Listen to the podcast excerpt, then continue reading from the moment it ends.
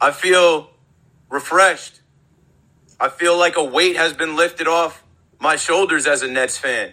As a Nets fan, I've seen a lot. I mean, I wore my 2015 We Are Playoffs shirt to the gym today. You wasn't there. You wasn't there watching the Nets play the Atlanta Hawks.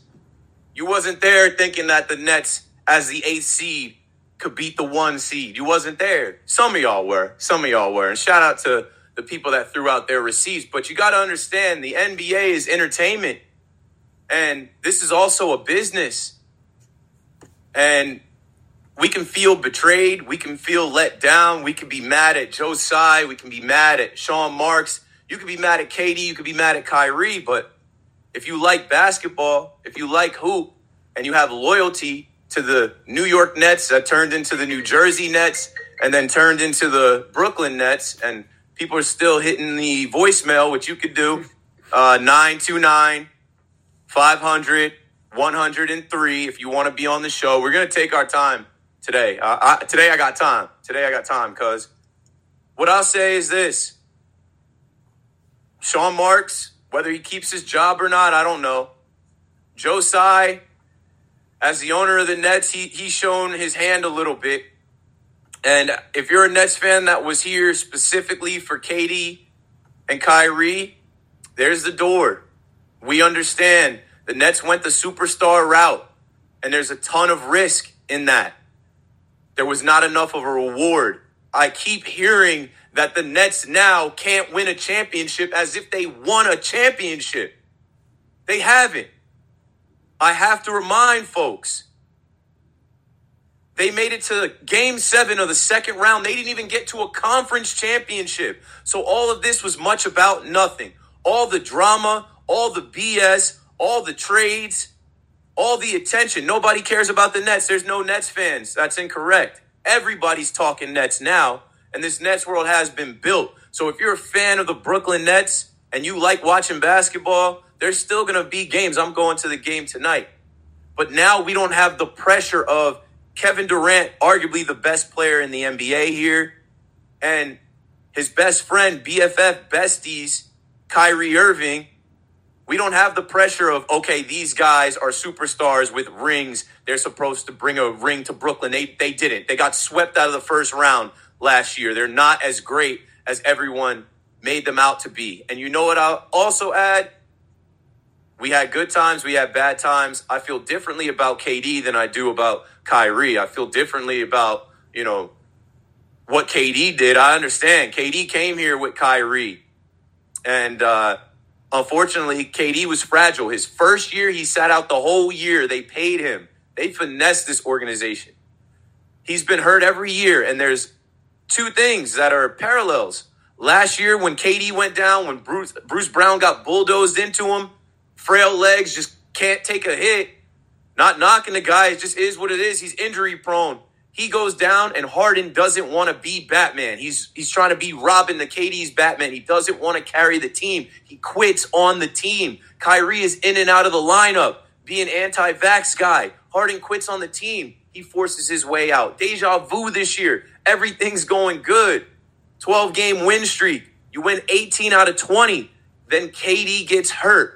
Kyrie carries the team a little bit and thinks that affords him a 4-year max contract, $200 million extension. No, silly rabbit, we ain't going for it. So he requests a trade. Him going out to Dallas led to KD, right? The organization doing right by KD and saying, hey, we're not going to wait till the end of the year, even though we did make this Kyrie trade trying to bring assets to retool around you. We'll do what we said we're going to do. We'll trade you to the Phoenix Suns and only the Phoenix Suns where you want to go. Thank you for your time here. Let's move forward. Robin, Hudson, go for it. I mean, you can't sugarcoat it to start, right? Like, you got to get the obvious stuff out of the way. Biggest disaster in NBA history, whatever you want to call it, epic failure. All those things are true. The Kyrie, KD duo, the scary hours, all that stuff sucked. You know, we've been dealing with constant drama, like you mentioned. One playoff series win. You can blame whoever you want to blame. I think that Kyrie, in some ways, was at the root of every issue that happened. But Joe Tsai is the owner. It's his job to smooth some of that stuff over. Sean Marks is the general manager. KD apparently wanted him out. The thing I'm miffed with KD about, and look, it's still a great thing that Kevin Durant wore a Nets uniform, I suppose, but just how seemingly attached to Kyrie he's been through all this, despite, you know, all the stuff that Kyrie brought, the shenanigans. And so all that's true. And the idea of a championship is gone. But there was no championship before, like you mentioned. This is the greatest hypothetical team that ever was. In reality, they're not a great team. They never were a great team. And it seems like they were never going to be a great team. So the ripping of the Band-Aid can be cathartic in some ways, because now you've got a fun group to root for. You know, there's a likability factor. Jacques Vaughn, about the most likable person on the planet Earth. Cam Thomas just became the youngest player in NBA history to score 40 points in three straight games. I don't know what he's eventually going to be, but it's at least something to feel good about. Nick Claxton, a good young player. And then a plethora of wings. Like, Bridges is good. Cam Johnson is good. Dorian Finney-Smith is a good player. Dinwiddie's a good player. So there's a lot of guys that make you think, at least I think, this can still be a playoff team, can still be a competitive team, a fun team to root for.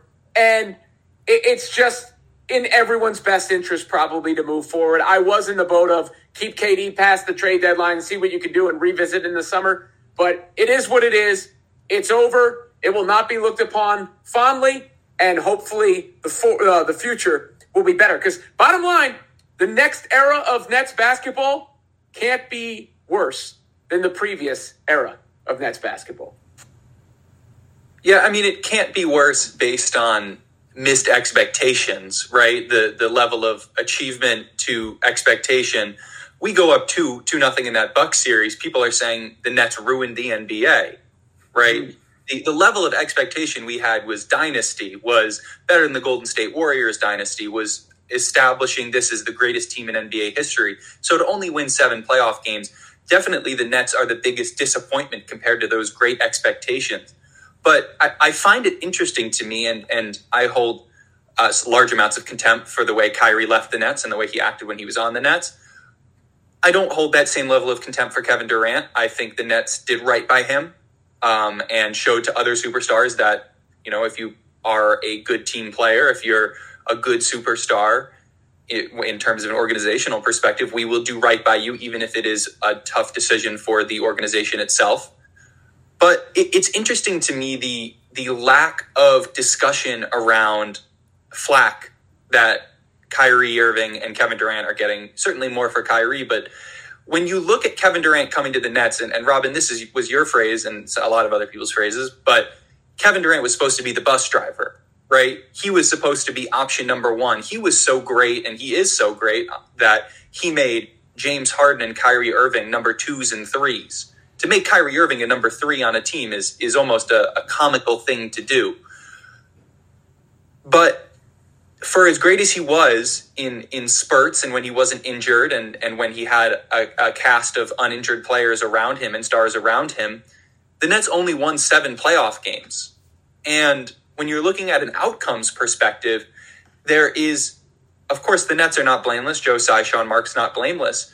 But at the end of the day, winning only 7 playoff games for a player as great as Kevin Durant is, who came on to be the face not only of the Brooklyn Nets, but of basketball in New York, and honestly, basketball in the NBA, when he made that move, is disappointing from his perspective, and is a disappointment on his resume, and it's a blemish on his resume.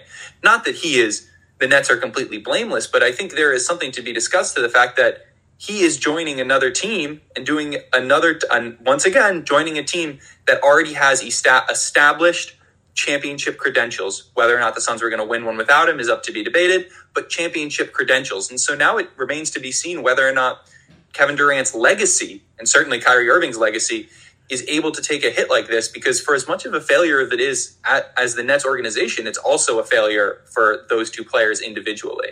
Yeah, look, I don't wish ill will for anybody. Kyrie, like I said, I think is at the root of so many of these issues. But KD, when the going gets tough, KD gets going.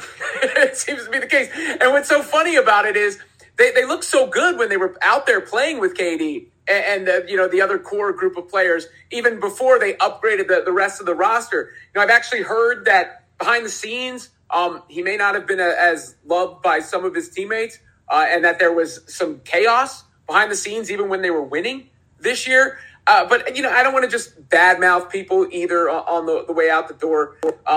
You know, Kevin Durant, good luck in Phoenix, but they didn't really do much for this team. You know, they wore a uniform. Maybe they helped build the brand in that sense. But as far as like the imprint that they had, the lasting imprint, what is it? It's a flaming dumpster in front of Barclays Center. Not really any hardware. 7 playoff wins.